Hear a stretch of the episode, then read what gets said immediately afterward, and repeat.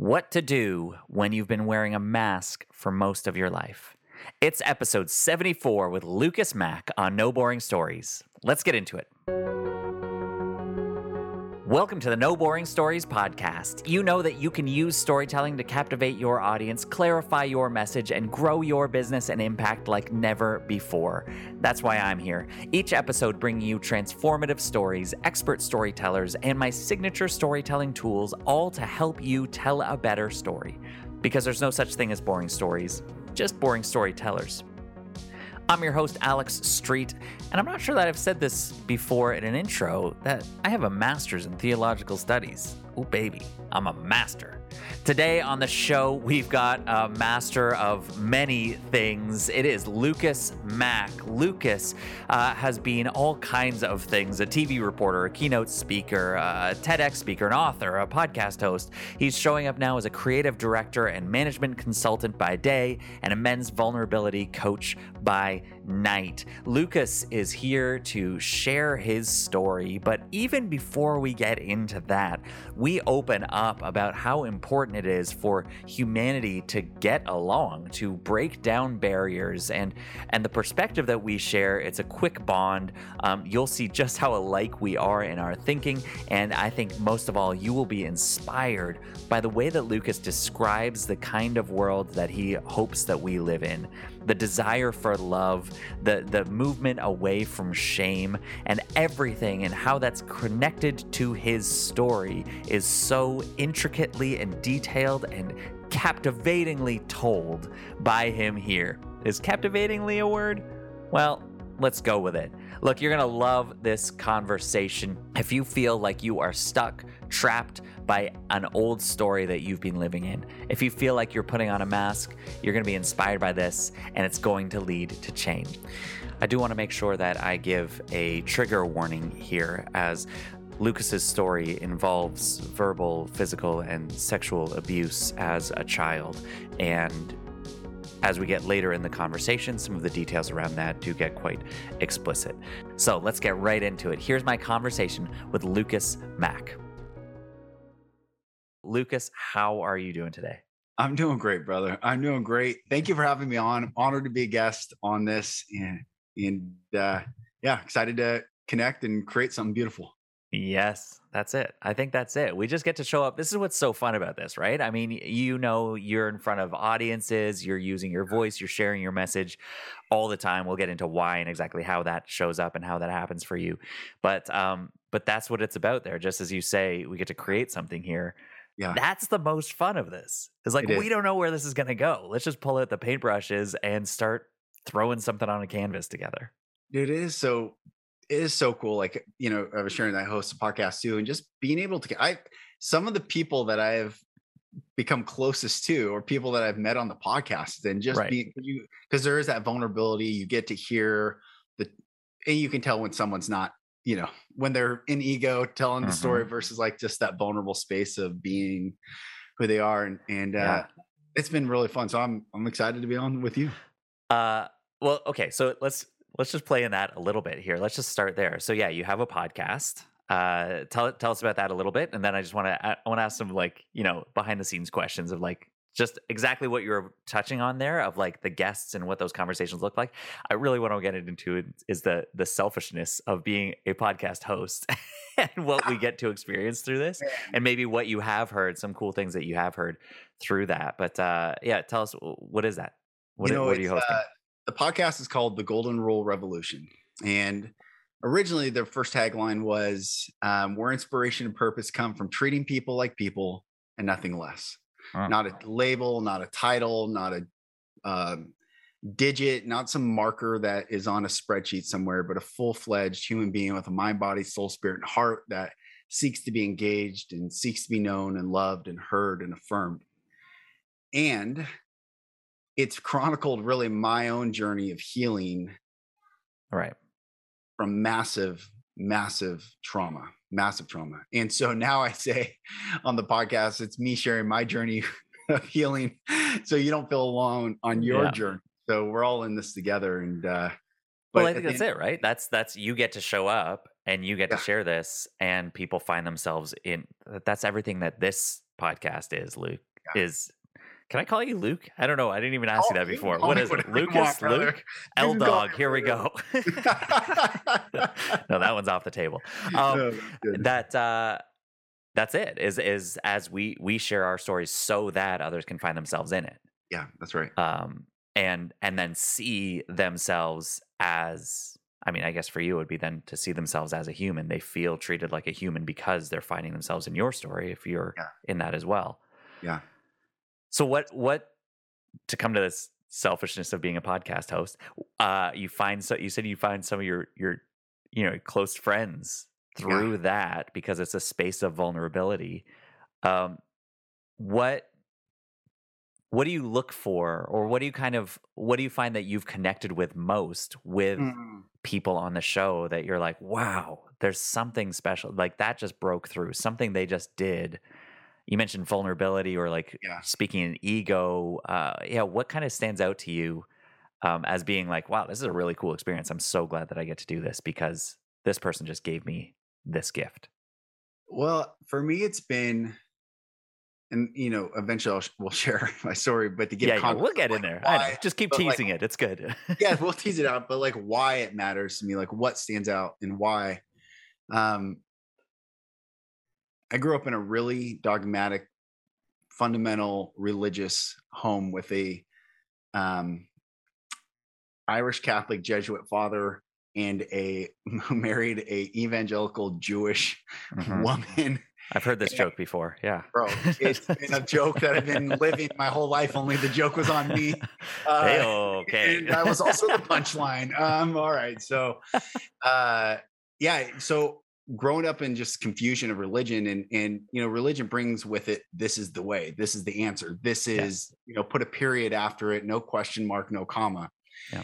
And so to answer your question of what I connect with people and built some really beautiful relationships are people that are seeking beyond the period, beyond the bookend, that there's more to this story. There's more to our existence. There's more to finding out why we are the way we are, what imprints were placed upon us that we keep ignoring as just the way things are or the way we're supposed to be.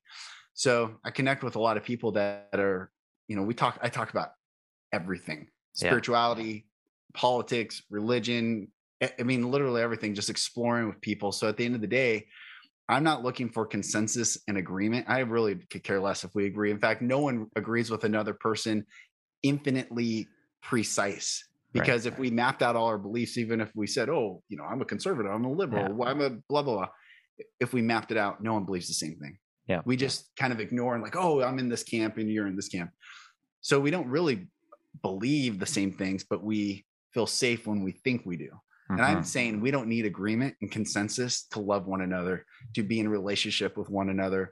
A rainbow is beautiful because of the colors that arc together in this beautiful journey, not because it's one color. Oh, there's the red in the sky. Who cares?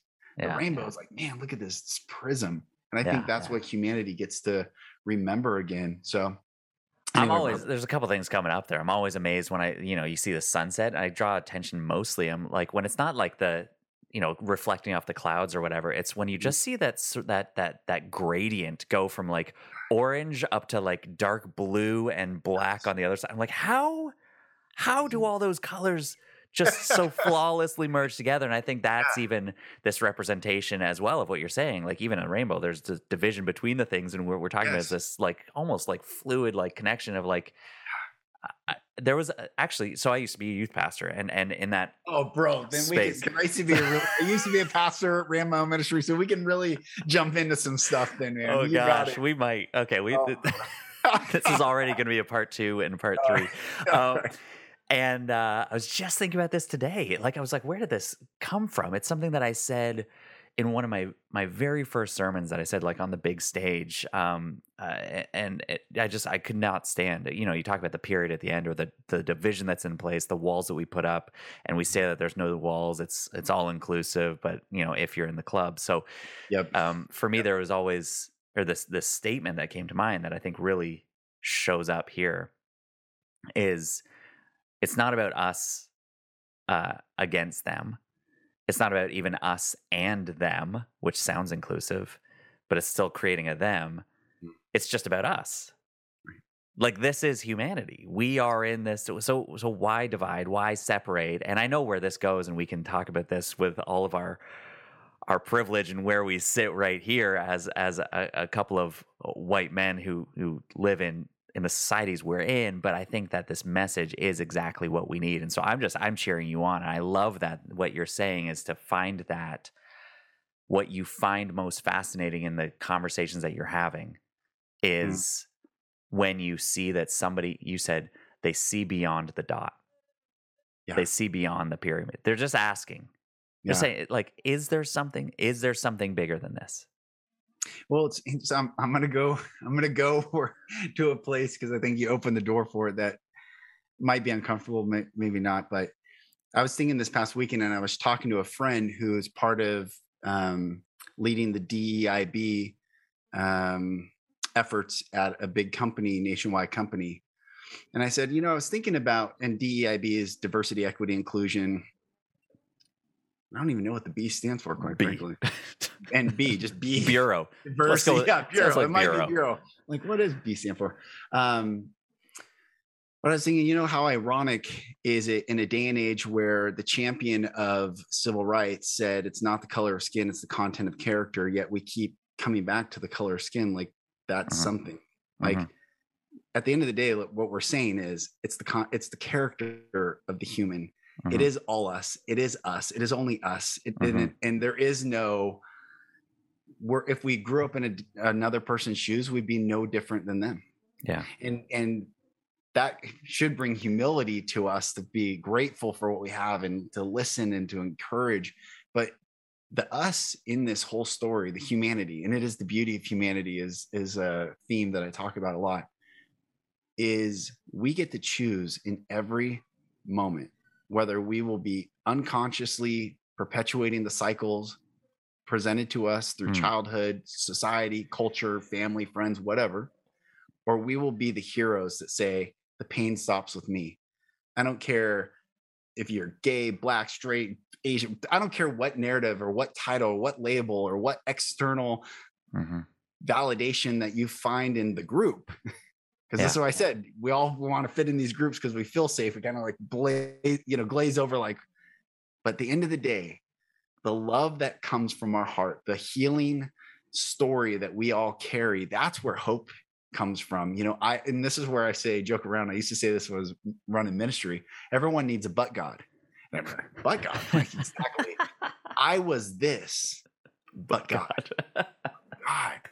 And we are missing. And truly, if you think of, I can't think of one celebrity, one presented hero in today's media culture where we know their story arc of they were this. Yeah. And now they're this. Yeah. It's all just one thing. It's all glossy. Yeah. It's all, they're all muscle, or they're all beauty, or they're all body, or they're all, but where's the story arc? Yeah. Where's the humanity? Gosh. Oh, you are just talking to my sweetheart right here.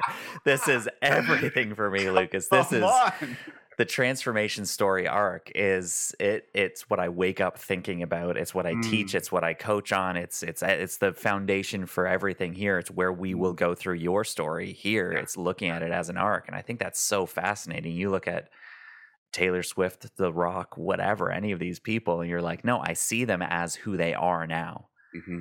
And even if I think that I can go back, I'm going back maybe to where I was introduced to them.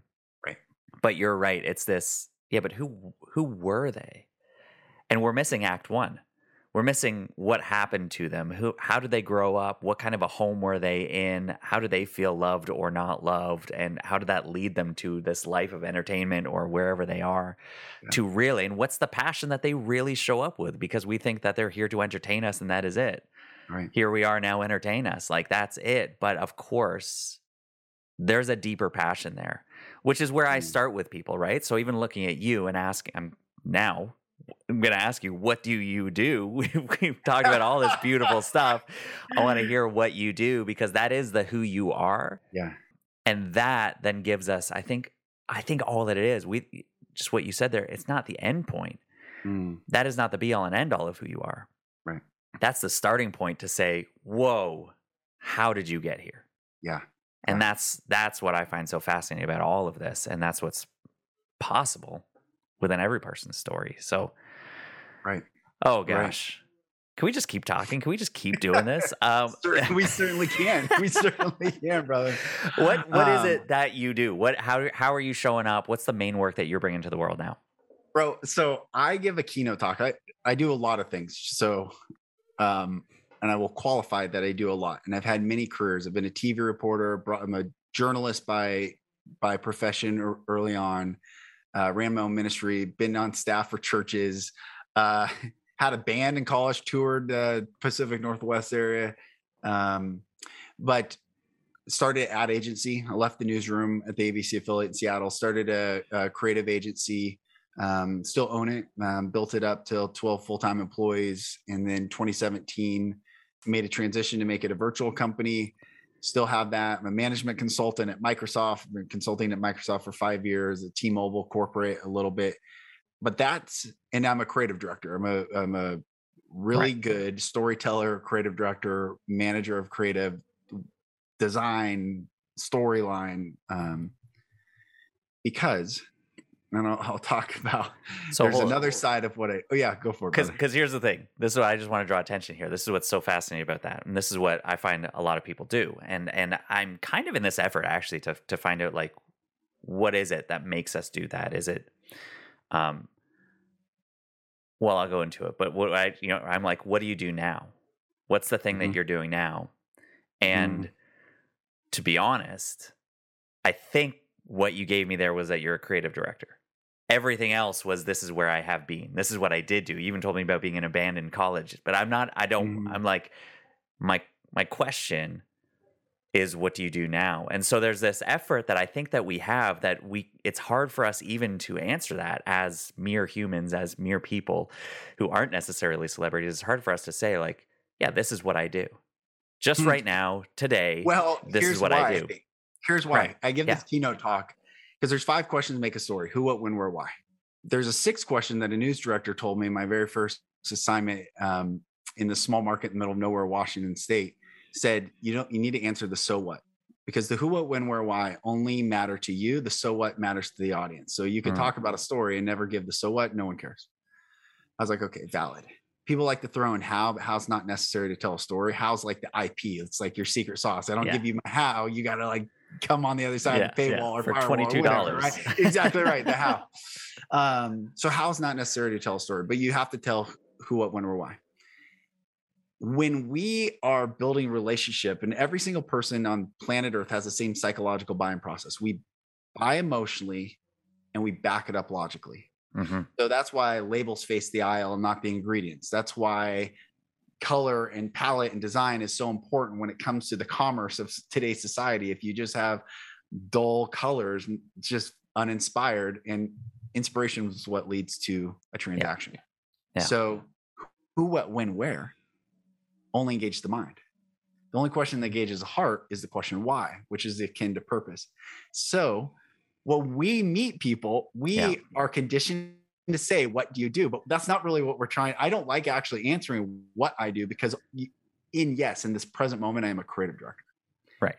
But it's also an and, because I also podcast host. I'm a published author. I do coaching with people. Yeah. I also write a lot of music. So I bring all that into what I'm trying to do. What do? I express myself as fully as I can in every application of my life that I can.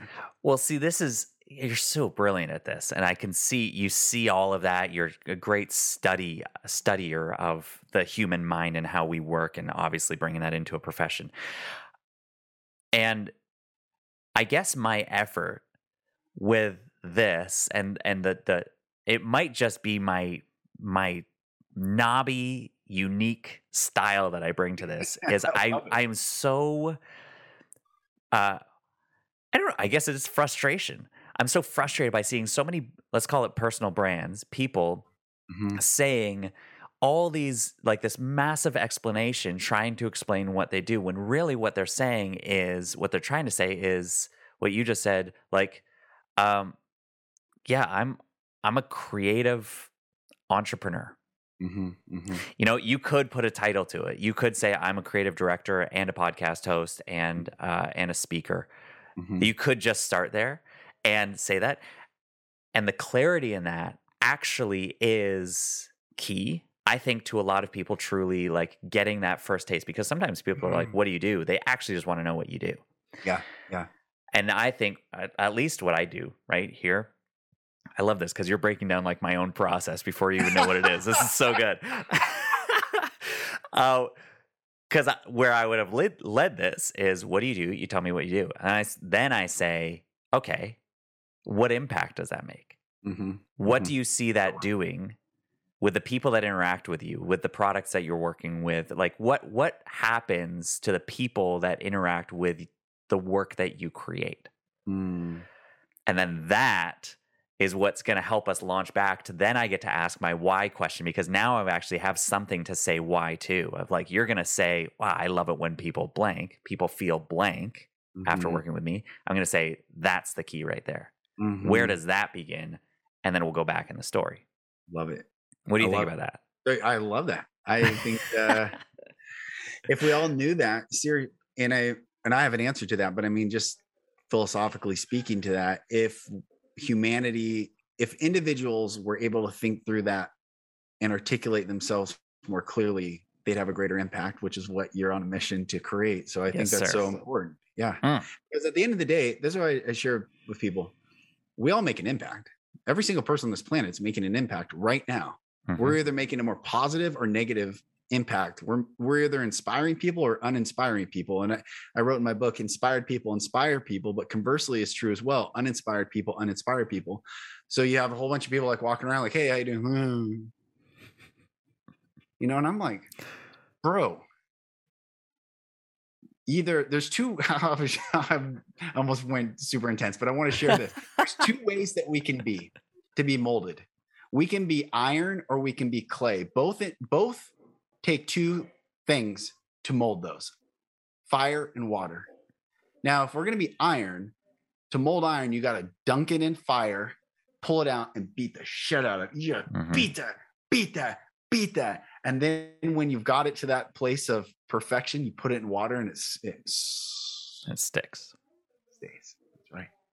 Or we can be clay and the water comes first. Like just this life massage, you know, applying and kneading and spinning and like, what the heck's going on? But once you got it to that place where it's like, wow, this is perfection. You then put it into the fire and then it sticks. And I think what's going on right now, I hope, is I'm not trying to tell any one person that being iron or clay is better. You know, there's pluses and minuses of both, but you can't avoid the water and you can't avoid the fire if you truly want to be who you're destined to become. So let's find out about your fire then, or your water, I guess. So let me just zone in on this then. In all of the roles that you are playing, as I just described, I'm going to do. Like, what do you see? What's the biggest hope for you that when somebody comes across your music, your work, your speech, your book, your podcast, if somebody said, because of Lucas's message, I now feel the love of God. Period.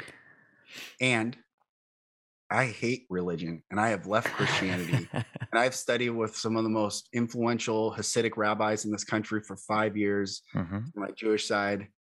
I love people. I love God. I think God existed well before the written word, and God will exist well after the written word, and all our institutions and buildings and lights and cameras and harmonies and chord progressions and thoughts and everything that's been uttered and will be uttered. God existed prior, God existed in, and God will exist after. The question is not, what is the love of God? What does that mean? We have to find what that is, because to know love is to reclaim what this word God is. And it's also to reclaim what this word love is. We have been so bastardized by a system of pain and trauma telling us what God is, what love is. I love you, therefore I beat you. I say, oh yeah? Then prove to me you love me as much as I seek to be loved, and beat me to death. Because at the end of the day, I have grown up I have been the iron. And it wasn't until the past 5 years that I found the water.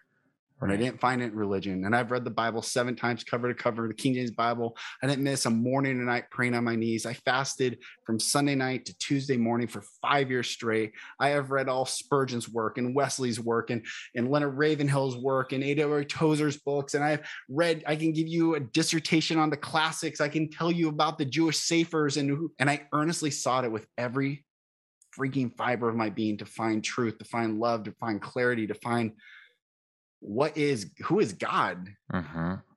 What is this thing? And what I've learned is this, brother. And I share this in my TED talk that I gave, where love is present, real love, truth will come forth, resulting in our personal freedom. We're not free because truth isn't allowed to be in that presence, because we don't know love. Because everyone wants to judge. You said it, us versus them, we, the, me. Even you said white guys are privileged. Like, well, all of a sudden you separated me and like every other darker skinned person. Like, bro, like there's black people living in the ghetto that haven't been raped. You know, so what is the point of talking about the external stuff? It's about the internal soul that we all want to like. And you know what's cool, bro? I just have to say one thing, and I don't want to hijack this. No, I love this. The word neshama in Hebrew is the word for soul. The word soul in Hebrew is nishon, which also means breath. Yeah. So how do we know if something's true?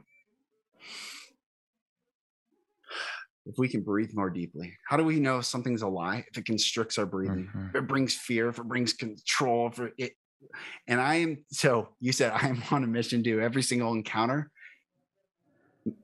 I say the love of God. What I mean is that they be in the infinite and unconditional presence of love so that they feel safe enough to share their truth and once and for all finally be free. Gosh, that's it. No religion, no bending the knee, no saying a prayer, no Romans roadmap, no if you believe these things, no doctrine of denominational devils. I'm so sick of this, and which devil means DEVIL, which is an inversion of LIVED. Evil is the inversion of live. And so all this inverted truths have been presented to us as truths, and mankind is suffering at the helm of lies instead of truth. And what is truth? You can be particular or you can be universal. But what we know truth is by the byproduct. Either we are made free or we are kept enslaved. You know what? I had no idea, honestly, that we would be this similar, I guess, in thought and experience, at least around this this place and where our stories collide at this point.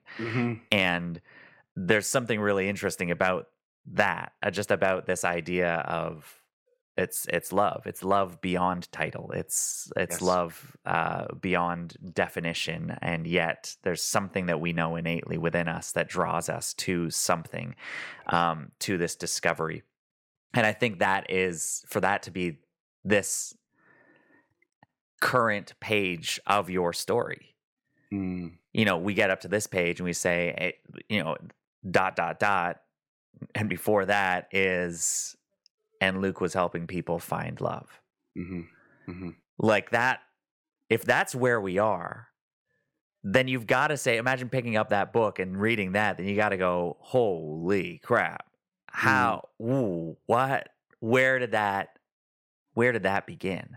And so all of this, as you're telling me, you know, we started out saying like, yeah, no, I just want to break down divisions. And then you get into this, you're like, no, these are the divisions that I'm talking about, right? These are the walls that we have built up for centuries and centuries with institutions and everything. And there's this mission not necessarily to tear stuff down, but to build individuals up. Yes. That's a great way to say it. Yeah. And I think that is where you and I meet, at least in this, and this is all, again, it was already a joy. And then you find this solidarity. You're like, ooh, that's what I mean. Okay. I find my friends in podcasting. I know. I see some, awesome. There's a beautiful journey of deconstruction here. There's some deconstruction through, I deconstructed out of my faith mostly while I was getting my master's in theological studies. So it is the journey, and it's all good. So it is all good. So let's, I didn't know where this was going to go. But now it seems like we've left the shorter part of this podcast to dive in and go through how did you get here, which I think is okay. Again, it's not always, it's whether it's throwing a curveball at you or what, but it's mm-hmm. it's saying you've given us so much about who you are and why you're here, mm-hmm. what your mission is. And I think that all that that's done is open up a story loop that we're asking now, okay, give us more, give us the journey to get here. Instead mm-hmm. of just being that celebrity figure that shows us who you are now, give us the backstory. How in the world do you get to this point where your singular mission right now is to help people come more alive, to feel that love and experience mm-hmm. that truly for themselves? Where does that idea of love begin for you? High-achieving entrepreneurs and public speakers, this is for you. You know that you've got something important to do here, but why in the world are you doing it? And even if you know why, how do you talk about that? That's why I'm so excited to invite you into my one-on-one story coaching process. Through this 3-month journey, we will go into intensive sessions to uncover your story, turn it into a message that matters, and then create content specific to your context and business today. I have worked with dozens of clients that have experienced major transformation through this experience, and more importantly, have discovered the transformation that they have already gone through in their life. Because when you know how you have transformed, you can communicate that so your audience knows how you can transform them too. Look, 96% of consumers buy based on emotions, and if storytelling is our greatest tool to spark an emotional response, then you better learn to tell your story today. And one-on-one story coaching is the best way to do it. Go to alexstreet.ca to get the conversation started, or reach out to me on Instagram @StreetSays and say, I'm interested in one-on-one, and let's talk.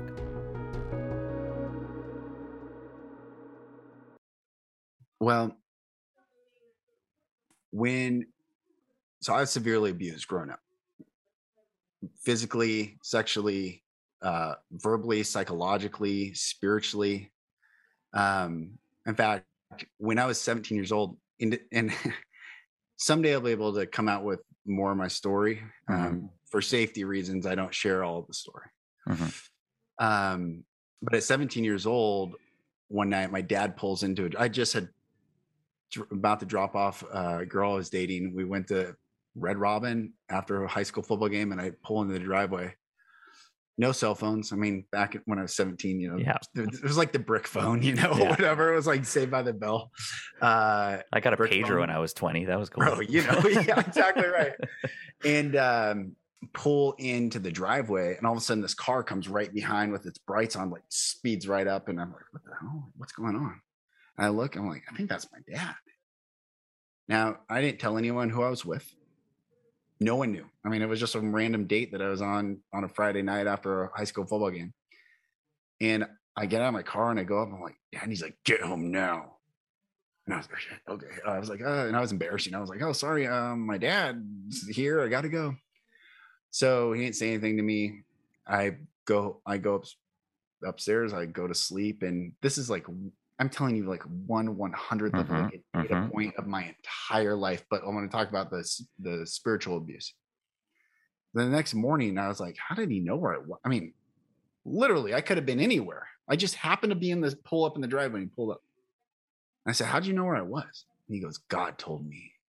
And I believed him. I really, truly believed him, that God told him. Now, in hindsight, the girl I was dating goes to church. It's all connected to this network that I grew up in, and this insanity. I grew up in insanity. I didn't grow up in just a man that abused me. I grew up with a family that my dad belongs to a greater thing that brought confusion in my life of who he was and what he was, because on the outside, he's revered. People love him, charming, handsome. Yeah. People think he's the greatest guy in the world, but behind closed doors with not just me, but many people, this is not about him, but this is also about him because he happened to be the man that sired me through the womb. And here I am living from this. And I want to say it like that because I really refer to him as his name, even though I won't say his name. I don't call him dad because that was not a father. But I grew up. Who were you? Like, there's this shirt, like there's all kinds of moments. Mm-hmm. Who and there's all these you're just touching on it, right? Just saying this is who I was. I was severely abused by here and in this way and in this way and this way. Mm-hmm. Who were you? Like, what did you love? Like, were you athletic? Were you artistic? Like, what did you love to do? What would you do to like either calm your mind, to find joy amongst by yourself with your friends? Like, what was the thing that like, ooh, this lights me up. This would be my desire. Well, I was definitely a musician. I wrote my first song when I was 7 years old. I can still play it to this day. I've written thousands and thousands. I did too. It's just terrible. It's pots and pans. Oh, man. Oh man. Yeah. I was a musician. I've always been creative. My mom's an artist. Mm-hmm. My dad's he's a Hall of Fame football coach, high school football coach. And so athletics was everything was athletics and never enough and all this stuff. And I'm not even in the victim of like, oh, my dad was like hard on me.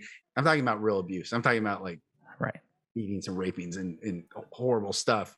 And having the pressure of keeping a facade and a veneer of a smile and that everything's okay, because if you don't keep the smile and the veneer up, it's only worse. And so people would say, like, I got voted best personality in high school my senior year. The next year I had anorexia, and a few years after, or a year after that, at the age of 20, I tried to kill myself. So it's like people are like, well, I didn't know you seemed like so happy. And like, bro, or sis or whoever, like that's how people survive. Yeah. I didn't turn to drugs. I turned to self-hatred. I turned to wanting to kill myself, which religion fed that really easily. Like, die to the flesh, whoever will lose his life for my sake in the gospel of Sam will like, well, I better just die. I'm evil. Like I have, all this stuff. And so who was I? I was a sensitive child in a world where no sensitivity was allowed. No crying was allowed. I'd be hurt and punished if I cried. I'd have to stand. I just had this memory the other day. I'm just going to tell you a real story of my kids. And there was a moment where my wife and I were frustrated with our three oldest. We just had a newborn. It was kind of chaos. And then send the kids upstairs to calm down. And I'm like, you know what? I want to bring everyone back down. Like, we need to just talk. And I want them to know they're loved and, the chaos and the yelling. Like, so we had this beautiful moment of reconciliation. I was able to say, like, this is what being a father is, like them going to bed knowing they're loved and safe and free. And I shared this story. I said, I don't even know. I haven't thought of this in 20 years, 25 years. But when I was young, I was forced, when I wasn't hit or worse, I was forced to stand in a corner with my nose in the corner when people came. Like shaming me. I would have to, like, people would come in our house and I'd have to stand. And I laugh now because it's so ridiculous to think about it, but just shaming. When I don't use the word spank anymore in my TED talk. I'm very specific about it's not called spanking, is a term that they used to make horses run faster in the 1600s. It's so insane that we say spank a child. And what we're really saying is hit a child, because spank a child seems nicer than say hit a child. And then, but I would have to pull my pants down. I have to be naked. I'd have to bend over. It wasn't with a hand. It was with belts, and it was with a bullwhip. And it was always shaming, just shame. But then in the public persona. So I'm giving you a real answer. And I don't know if I've ever shared it like this. The real answer is like, I was a sensitive soul wanting to be loved in a house that shamed me for my sensitivity and made me live a hard exterior presentation of the world, which wasn't me. So this is it. I mean, you, what you're doing here, what you exactly just shared is the piece that people are going to find themselves in as you say that. Mm-hmm. Have we Is there anyone listening that has experienced a morsel of what you experienced? I don't know. Is there somebody who's experienced more than you? Maybe. Yeah. But for you to speak of it in that way and say, this is who I was. And I think that's the piece that we sometimes miss, is we go straight to the darkness. We go straight to the pain, that because we remember pain, we remember negativity right off the bat pretty easily. Mm. So to draw to this, yeah, but like, who were you as a person? What did you want? We could talk about Harry Potter and the fact that he was abused and he was like locked in this closet under the stairs, and that's terrible. But he as a person desperately wanted to belong. Yes. That's the journey. Yes. And so for you, you're like, I knew I needed love. Mm-hmm. I was sensitive and I needed to be loved. I needed to be hugged. I needed to be adored. Mm-hmm. And what I got created a barrier from me getting that. And that, right? So now we're like, wow, all right, here we go. Mm-hmm. Now you get into, that's why, I mean, of course it's traumatic. Of course it's going to form and make you think and believe things about yourself. Mm-hmm. But it's like this added thing of like, yeah, we know what you want, and now you can't get to it. Mm-hmm. Mm-hmm. Exactly. So how? That's where you get into, okay, yeah. So you're setting the table here for us. This is who you are, and this is the kind of environment that you're in, and you have to show up as this hard-nosed. I can do anything. I'm the best personality. Mm-hmm. Mm-hmm. Can you talk to that actually just for a second? Like, what is like the ability to put on a face? To put on an act. Mm-hmm. That's not unique to you. That's what we all do. Yeah, I do. I talk about it now is that we all of us, our ego is neutral, I believe, in that when we live in ego in the fear-based perspective, that's where it takes us down a path of trauma and fear and cycles that we don't break. But ego also is like how you show up to me and I show up like, it's also the container in which our soul can experience the world. Like we are essentially one. God breathed into man and man became a living soul. So that breath, the neshama within man, is all one breath. Yet you have your container and I have my container. And together we get to remember, our source is the same, but hey, how's your experience going? Wait, that's good. So shoot. How is your experience going? Yeah. We are one. What's your experience like? That's it. That's everything. Bro. Something just hit. That's why we have to leave these. That's why we have to leave these degrees and doctrines, and it's all alive. We are all one source, having different experiences in this. And I don't care how new age to the Christian world that sounds. Yeah. It is the truth.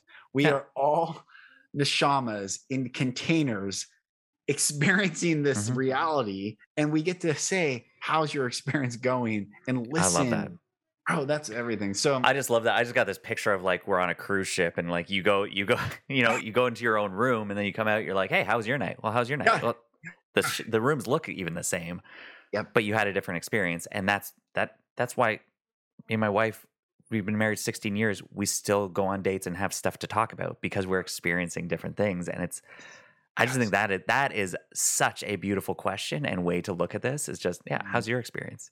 Yeah. Whew, I like that. Mm. I don't know if you can notice. Well, A.W. Tozer has a quote. Oh, we bringing some Tozer into this. Oh yeah, brother. But it's such a great quote. He said, "A man with an experience is never at the mercy of a man with an argument."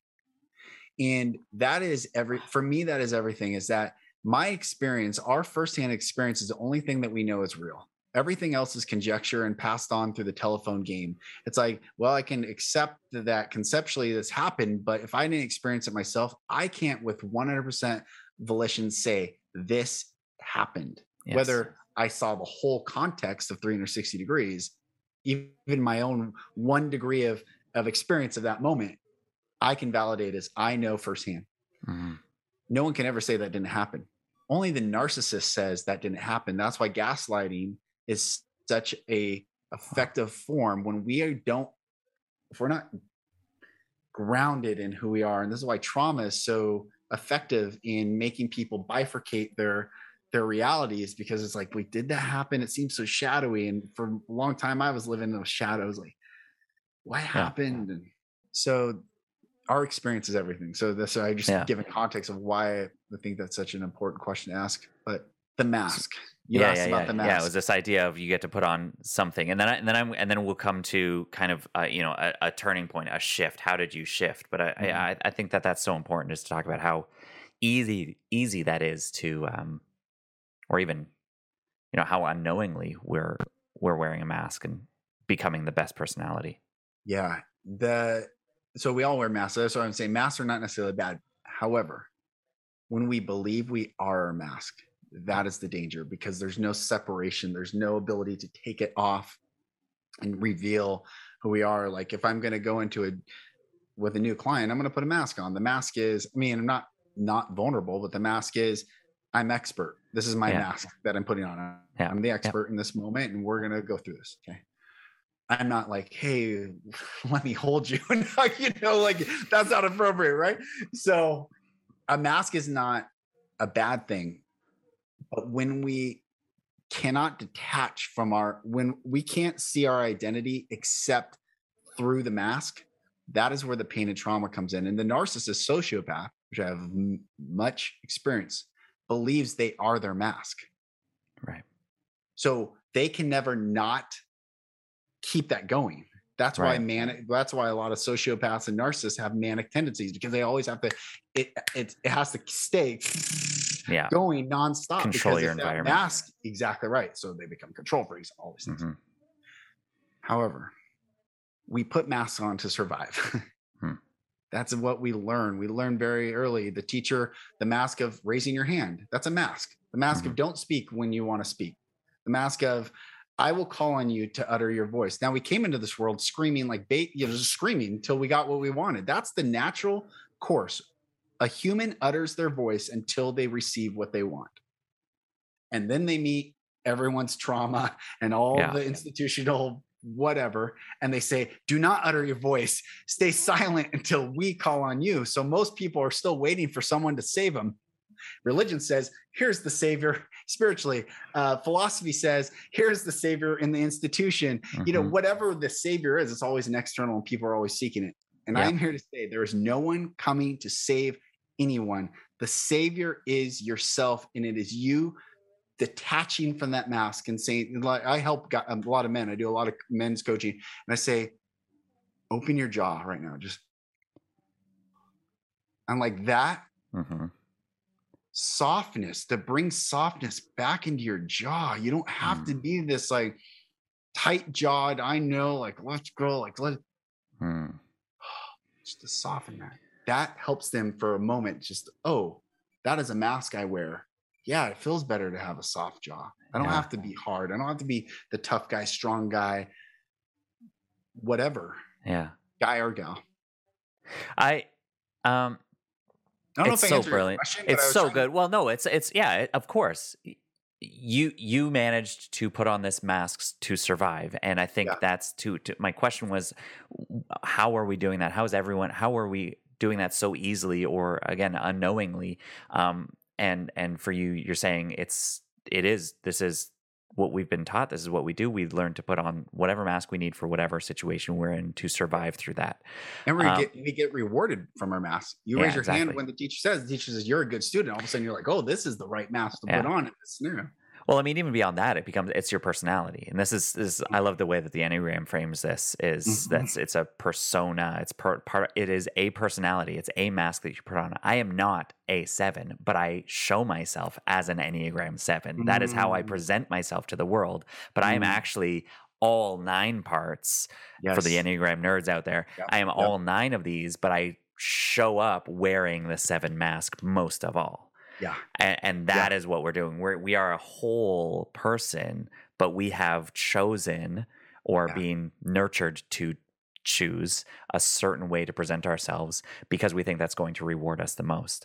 And so, as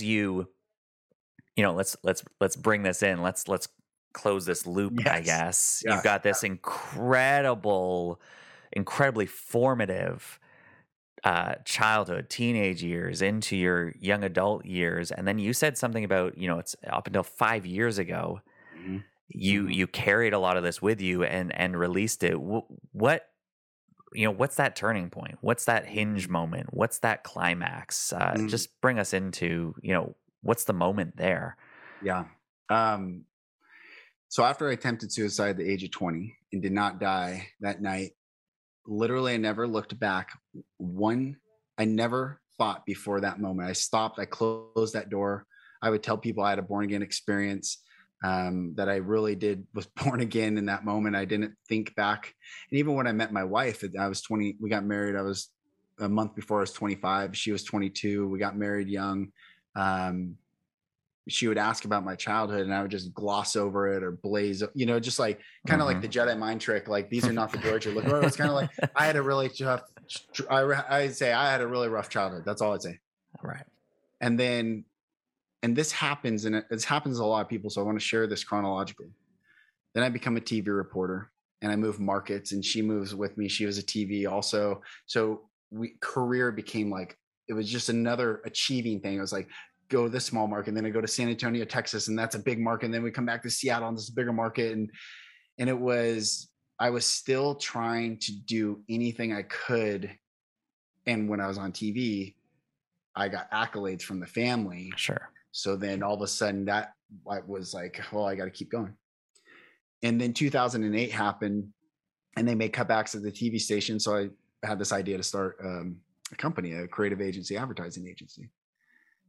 And I threw everything. And sadly, I had the narcissistic tendencies. I think, well, I did have those tendencies. Mm-hmm. And my identity became inseparable from that company and that work. And I remember 3 years into it, I was starting like this other project, and I called my dad. I'm like, Dad, I'm doing this. My dad said, what do you think? You're better than me? And I hung up and I started bawling, because to understand, I'm not trying to make this bigger than it is, but also like the pain and agony. Like, what do you mean? Am I better than? What are you talking about? Like, I just want you to just say, not even say you're proud of me, because that's bullshit too. I just want to feel your humanness and to say, good job or well done. You know, I don't think God said, this is a funny thing about the Bible. There's a story like, when that day, you know, you'll hear, well done, thou good and faithful servant. He doesn't say, I'm proud of you. Yep. Who gives a shit about if you're proud of me or not? Like, did I do a good job? I'm not talking about you. It's not about your pride for me. It's, did I do a good job? Mm-hmm. Am I good? Mm-hmm. Can you see me? Am I known? Like, so this is like another point where I'm all of a sudden I'm an employer, even though I was still a kid in a, you know, 36-year-old bar or 28-year-old bar at the time, whatever. But, and I just kept going, and first kid. And this is where it gets like very important to understand, like, I'm my first child and I didn't know how to act. I didn't know how to be a dad. Yeah. And my wife would be like, don't you want to be home? Like, don't you want to be here? And I'm like, and like in my mind, I knew, yes, like that's the right thing to do, but I didn't know how truly. Like, I was dumb. I know I'm very smart. And yet I felt like an absolute invalid dummy. I couldn't figure it out. So then I just worked more. And then we had our second child. My body started getting sick, and I started going into anaphylactic shock at random times. And like, I was collapsing. I went to the ER and an ambulance twice, and I couldn't figure it out. And then I started drinking like a fish. And then I had an emotional affair with one of my employees, and I finally tell my wife, and we had our third baby a month in, and I'm like, I had an inappropriate relationship. Thank God it was never beyond that, but it was enough where I knew I was stuck. And I had just ironically finished the Bible for the seventh time. I never missed a night. And this is like a real important, because the Bible, religion, Christianity, it's like, I can't describe to you. Like, my parents were Sunday morning, Sunday night, Wednesday night, Thursday night. My dad's is like, I have 38 first cousins on one side. They're all Catholic, hardcore, like militant. And then on this other side, this evangelical, like prosperity. Like, and I'm like, what is going on? So like, religion is so ingrained in part of my story. So when I finished reading the Bible, and I'm like, I got angry at God. I'm like, fuck you, God. Like, I already know all this. I can give you, I know them. I can quote the Bible almost verbatim. I am so sick of it. Like, I'm still struggling. I hated myself. I was still suicidal. And then I know that I'm causing this pain with my wife, 3 kids, and I hadn't been able to bathe one of them. I'm 4 years out of 4, 2, and a brand new baby. And I never bathed one of my kids. I couldn't even be around them. I could barely change a diaper. So again, the public face, I'm a published author. I'm a keynote speaker. I'm a creator. I have one of the fastest growing companies in the state of Washington. I'm a husband. My wife is beautiful. I have these beautiful children, but in the silence of my own mind, I was in hell, like true darkness and hell. And so I started going to therapy every single week. I never missed a week, sometimes twice a week for 2 years. And it was then that I learned, and I had a stigma against therapy. Like, right. In fact, I had a Christian pastor friend of mine say, make sure you go to a Christian therapist because those secular therapists will get in your mind. And I'm like, I'm so sick of all this shit. Like, maybe they should get in my mind. Like, I'm so tired of hedging and fear. Like, stop this fear-based narrative and rhetoric and all this stuff. But I say in therapy, this is the very first time, and I want to answer your story, but I can't just get to this end because I got to walk you through, like, and I walk people through, like, how I got to this place. And I almost cry, like, when I told my wife that I had an inappropriate relationship, I called my parents like a kid, confessing to them. And I said, I had an inappropriate relationship. That's all I said, is I had an inappropriate relationship with an employee. And my mom's like, okay. And my dad's like, I would never do that to your mother. And by the way, just in context, my mom got the gun out of the house because she was afraid he was going to kill her. I had to like sleep with my mom in a bed to keep my dad, keep her safe one night. Like, my childhood was not just to me. It was hell and chaos. Okay. Mm-hmm. So when he says, I would never do that to your mother, and how he said it, and I was in that brokenness, all of a sudden I was like, it was like seriously Star Wars when they go into hyperdrive and the stars go. And I get chills in the back of my head. Like, I started having flash, like, I didn't know what they were, but all of a sudden I hung up and I'm bawling. My wife's like, what is going on? And I start losing reality. And I was back first person in this abuse. Wow. First person. I had been a third person observer my whole life. I floated above my body. I can tell you how I looked when I got beat with a bullwhip in the garage. I was floating above my body. I saw everything as a third person, and all of a sudden it was like my mind integrated and went whoosh, and I was back first person, and I started breaking. So I go to therapy, and the therapist's like, what's going on? I'm like, I don't know, like, I'm really broken. And you're not ready for this. Bro, he was not ready.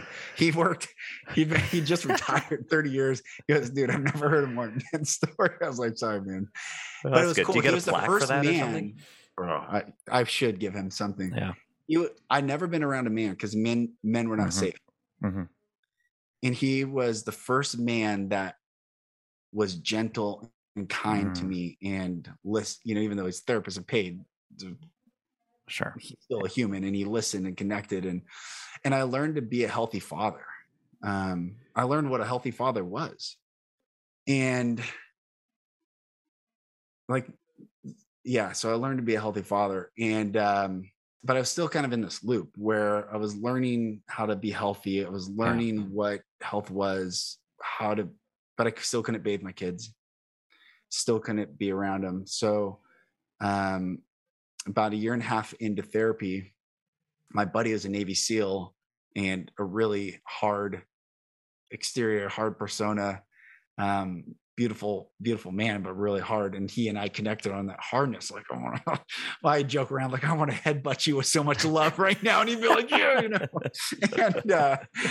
I want to beat you with love and kindness. No, I just, But in that ego, he was, we connected on that, but he called me one night, and my wife was out of town. My 3 kids are sleeping, and I'm laying on the couch downstairs and still struggling with suicidal tendencies. And I'm laying there, and that's too much of a platitude. I still had a desire to kill myself. And I'm laying there wrestling with this. Like, I don't want to do that to them. I've already caused enough pain in my wife's life. I felt like I've caused this wake of destruction wherever I've gone, and I've wanted to do right and I've done wrong and I don't know. And I'm still struggling. And he called me on a Friday night. He's like, hey, and I'm like, he sounded different. And he invited me. This is how I met Jake Kaufman. He invited me. He told me about this emotional intelligence training that he's at, and he thought about me. And my first thought, now I tried therapy. I've read the Bible. I've got all religions, everything. And my first thought was, is it a cult?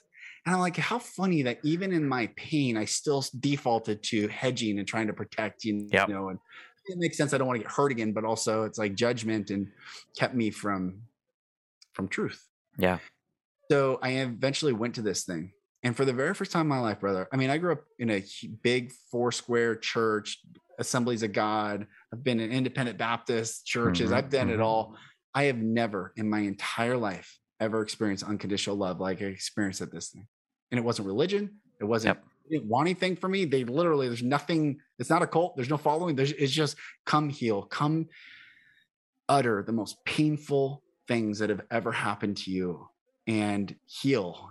And I experienced for the very first time in my life, when I said, like, I thought my suicide attempt was a born again experience, I truly had a born again experience, because I uttered the one thing that I had never uttered out of my mouth ever one time. And as soon as I did, I could breathe. It was like I had lived underwater my whole life. And all of a sudden, sharing this one thing, I could breathe oxygen. And since that time, I understand what I've always been seeking. And that's what I mean, where love is present, where there's no judgment. Just say it, as ugly as it is. Just bring who you are, the authentic, ugly, beautiful, whatever it is. Just bring yourself. Truth will naturally come forth, because we have to get the truth out. It has to come out. But when we feel judgment, we want to protect ourselves, so we don't. And once that truth came out of me, my truth, my experience, I grabbed the knife to kill my dad when I was 17 years old, when he was going at my mom, and I broke my heart in that moment. I started bawling my eyes out. I dropped the kitchen knife. I'm doing the dishes while chaos is happening and putting the dishes away. And I'm like, I'm sorry. I wanted to kill you. I want to kill you. And he's like, oh. And he walks away and he doesn't say anything to me. And my mom's crying. My brother's crying. I'm crying.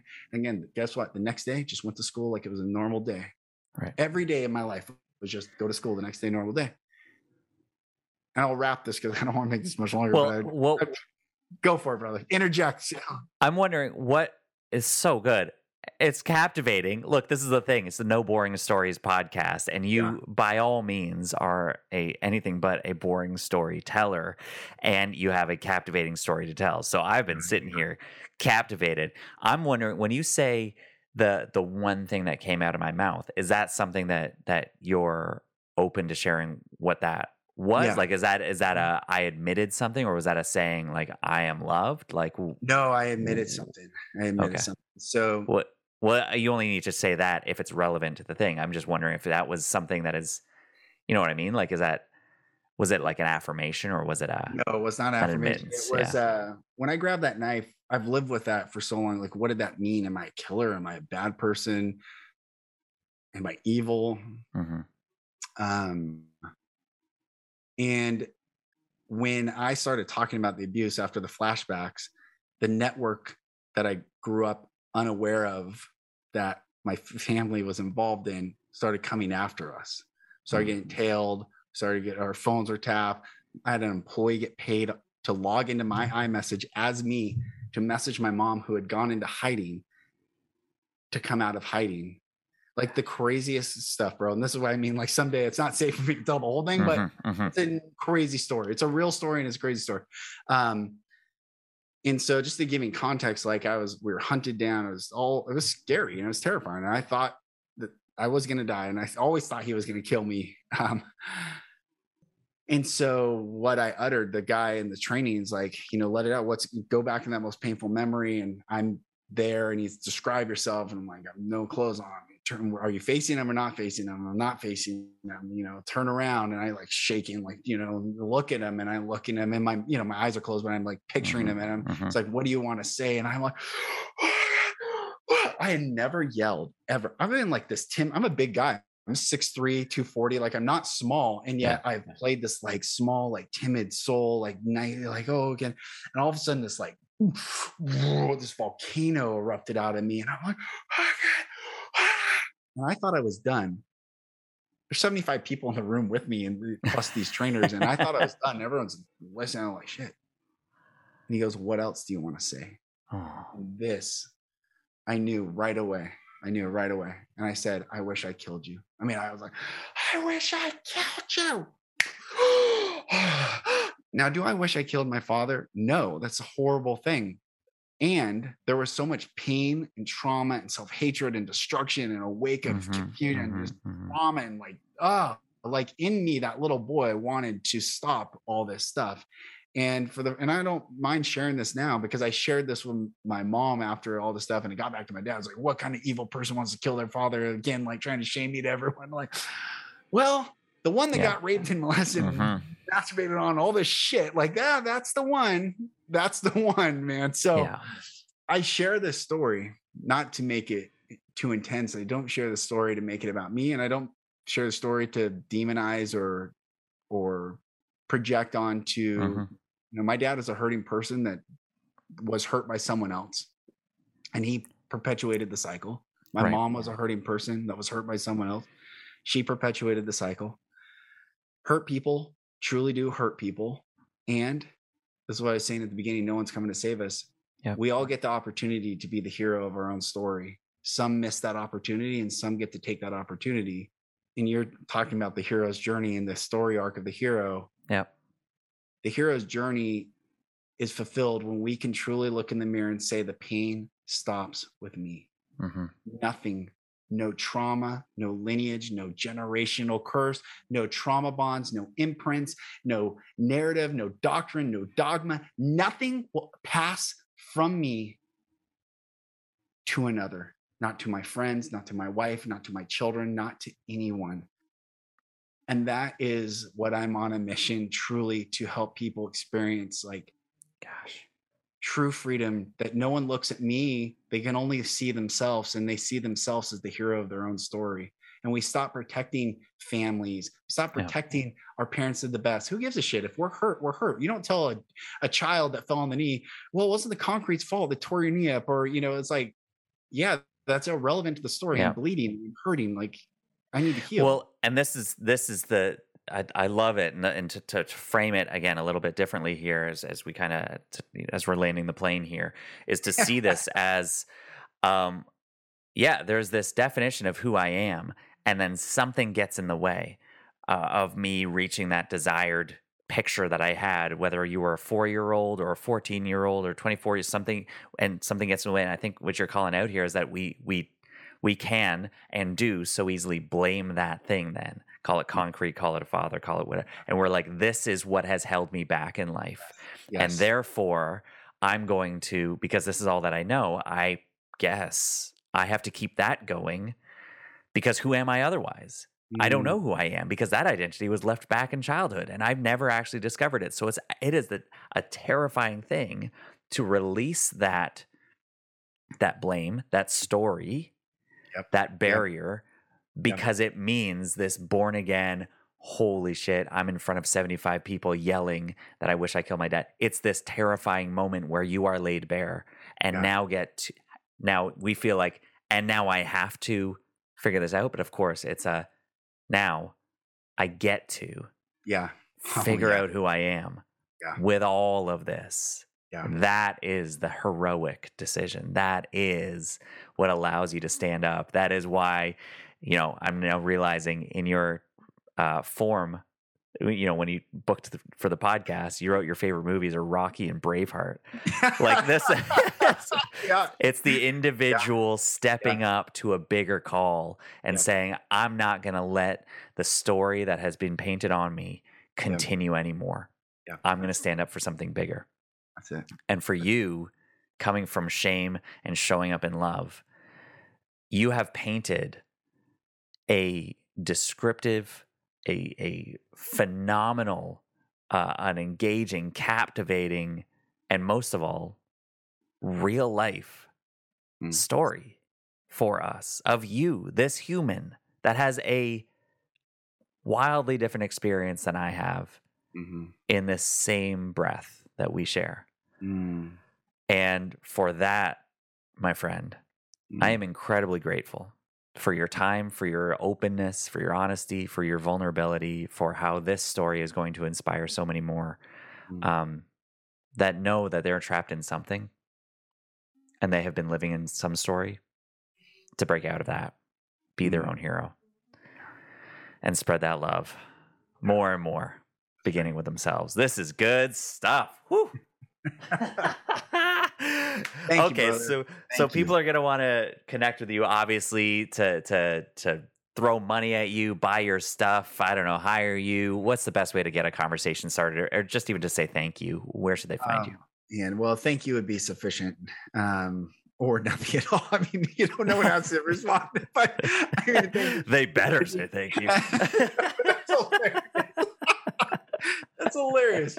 Oh man, but if you want, Instagram, I put a lot of content. My majority of content is on Instagram, and then my website, you know, that's a good way to connect with me. And then I host a podcast that I share this. I share what I have guests on, and we talk about all sorts of stuff, wild ideas of everything. But then I share my story, you know, like I did a podcast the other day. Does God know you? Most people are so focused on, do I know God, but does God know you? And that's an interesting concept. And it's not a religious, it's not even really spiritual. I don't even know. There's no bucket to it. It's just me sharing my experience. So yeah, website, Instagram. Excellent. I love it. Well, obviously you're just so easy to talk to, and thank you even for, you know, for reflecting back and listening well to my unscripted thoughts here. It's what makes this beautiful, and I'm so thankful for what we created here together. So yeah, truly thankful for you. Thank you, brother. Thanks for listening. This has been No Boring Stories. I am Alex Street, and we are just getting started. I'd love to know what you thought of this conversation, so please feel free to reach out to me on my website, on Instagram, and share your thoughts. In the meantime, honor this conversation, go out in your life, and tell a better story today. We'll see you next time.